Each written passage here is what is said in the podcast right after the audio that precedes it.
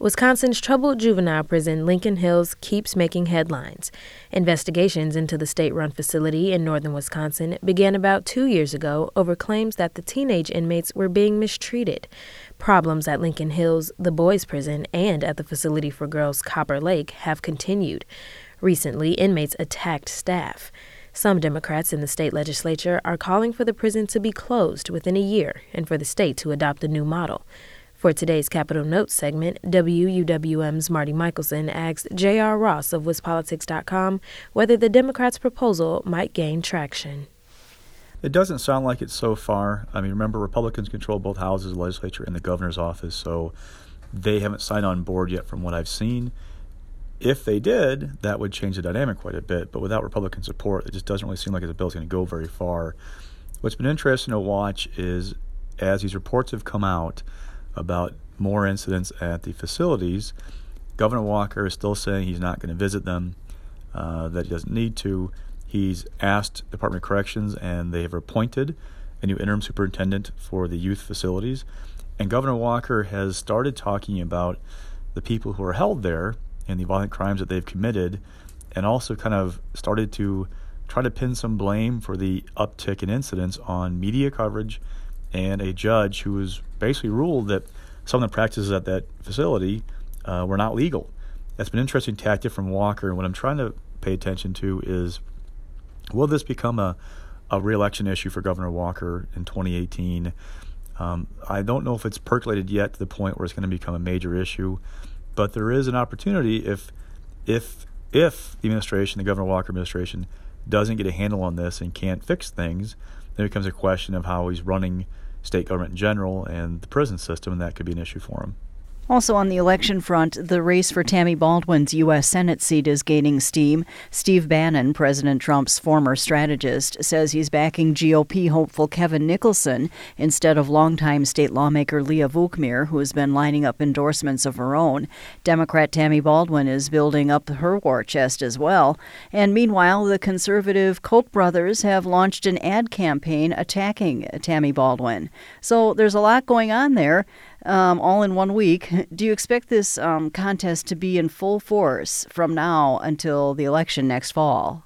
I don't know if it'll be a sustained presence on TV from now until next fall, but what I am watching and talking to people about is whether this kind of cluster of ads, because we had a super PAC backing Kevin Nicholson do a buy. We had another buy from a group that's uh, received money from Dick Uihlein, who is a Kevin Nicholson backer this third organization running ads, it's at least $2.3 million, and probably more than that, on TV in a short period of time. What I'm watching is are these groups going into the field with a poll before these ads went up in the air, then going back after they run to see if it moves any numbers? Uh, one thing for Kevin Nicholson is that there have been questions about his political conversion to the conservative side.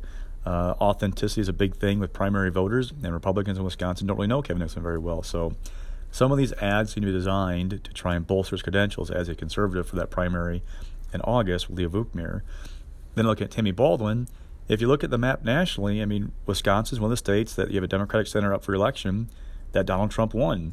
Now, he didn't win here as big a margin as he did like places like North Dakota or, uh, sorry, the Dakotas or Montana um, places like that, but he still won Wisconsin. And so, if Republicans can, you know, keep Trump voters engaged and um, get traditional Republicans to turn out, you know, they have a chance to beat Tammy Baldwin. Now, the flip side to that is that traditionally in this country, when you have a party in power in the White House, that party does not fare well in the midterm elections because there's a snapback. And so, with President Trump's numbers not doing very good in Wisconsin right now, Tammy Baldwin's hoping to capitalize on some discontent with the president and hope that trickles down to Republicans in general and brightens their prospects for election next year. The past week in Washington was marked by a heated dispute between President Trump and a couple of GOP senators who criticized Trump for the leadership style and tone that he set.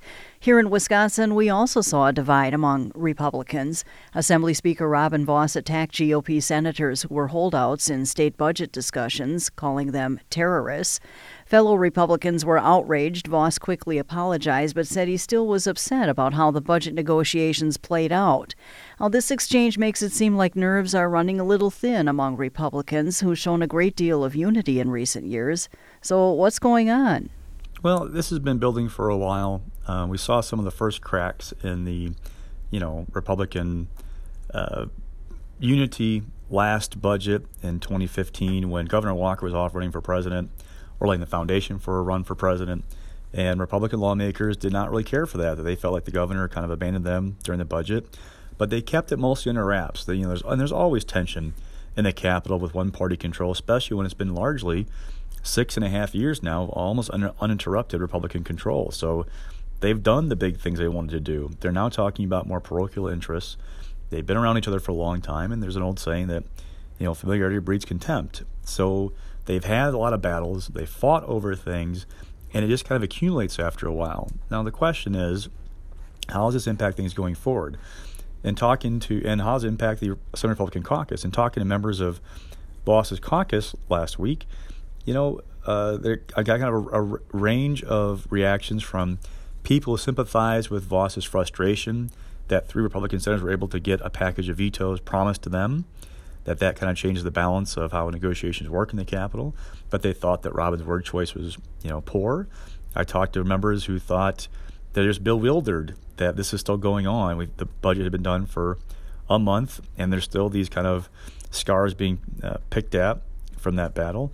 And then there are some members who are outright uh, unhappy with Robin Vos for doing it. But as far as I can tell, there isn't any movement afoot to try and, you know, change leadership or to turn to somebody else besides Robin Vos, in part because, you know, they keep winning elections. And two, if Robin Vos were to sniff something like that out, he would be sure to put it down right away. And, and if you were to try to challenge uh, the speaker, you would probably end up in uh, his doghouse for a while. So I don't sense there's any kind of movement afoot about Robin's stranglehold on the Speaker's office, but there's definitely some frustration in his caucus, and there's a big question going forward about how does this, these personal disagreements, how do they impact the remaining agenda of the Capitol? There are a lot of big bills out there that have been introduced. I don't know right now which ones will get done for sure. Some have better prospects than others.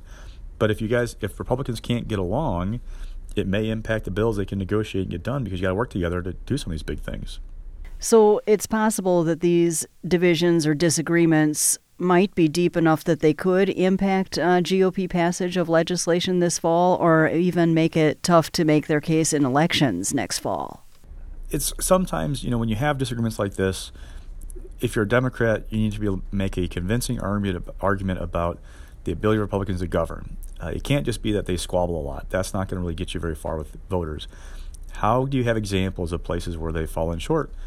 if you're a Democrat, you're going to say, look, they're not funding roads properly. They couldn't agree on a way to fund roads in a meaningful way because they couldn't have an honest discussion about a gas tax hike or a registration fee increase versus borrowing more money. And there's an example, according to Democrats, where Republicans have fallen short. So you have to make a connection, not just the squabbling, but a bigger issue of here's an example of an inability to lead.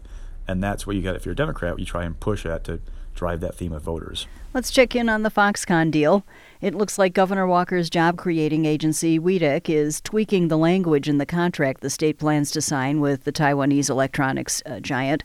What have you learned about the problems in the contract that have forced this extra work? We're just getting hints of what it uh, what it might be. There's been kind of talk about a detail that they wanted to work out to make sure taxpayers are protected. State Senator Tim Carpenter, who's a Democrat from Milwaukee, he's on the WEDC board. He's been kind of letting out a little bit more information now and then about this issue, saying it would put taxpayers at risk. But we have not seen the contract. And during a legislative a joint audit bureau, a joint legislative audit committee hearing last week, uh, Democrats pushed the administration to release the Foxconn contract for public review before the final vote, which could come November 8th, I believe it is, uh, from the WEDC board. Uh, they said no, they're not going to do that. It's still being worked out. But there are questions about that, and Dems are raising these issues, saying what's going on and why is it being held up. Remember, when the $3 billion package was before lawmakers, there was an impression it needed to be done by September 30th to clear the way for final negotiation of the contract. Well, we're well past September 30th at this point. So what's the holdup? That's the question. What's the holdup and why wasn't this worked out before? Now, once the contract is signed, sealed, delivered, if that all happens, then this probably goes away. But if it lingers more, it just generates more questions about what's happening and why was this not taken care of earlier. Now, Democrats are demanding that WEDC make contract uh, make the contract details public before the WEDC board votes. How likely is that going to happen? I don't get the impression the administration is in any hurry to release that contract ahead of a final vote, so I'm not seeing that as a possibility right now. And are there any issues or events that you'll be watching especially closely in Madison this week? Uh, we have uh, the legislature coming back to the floor.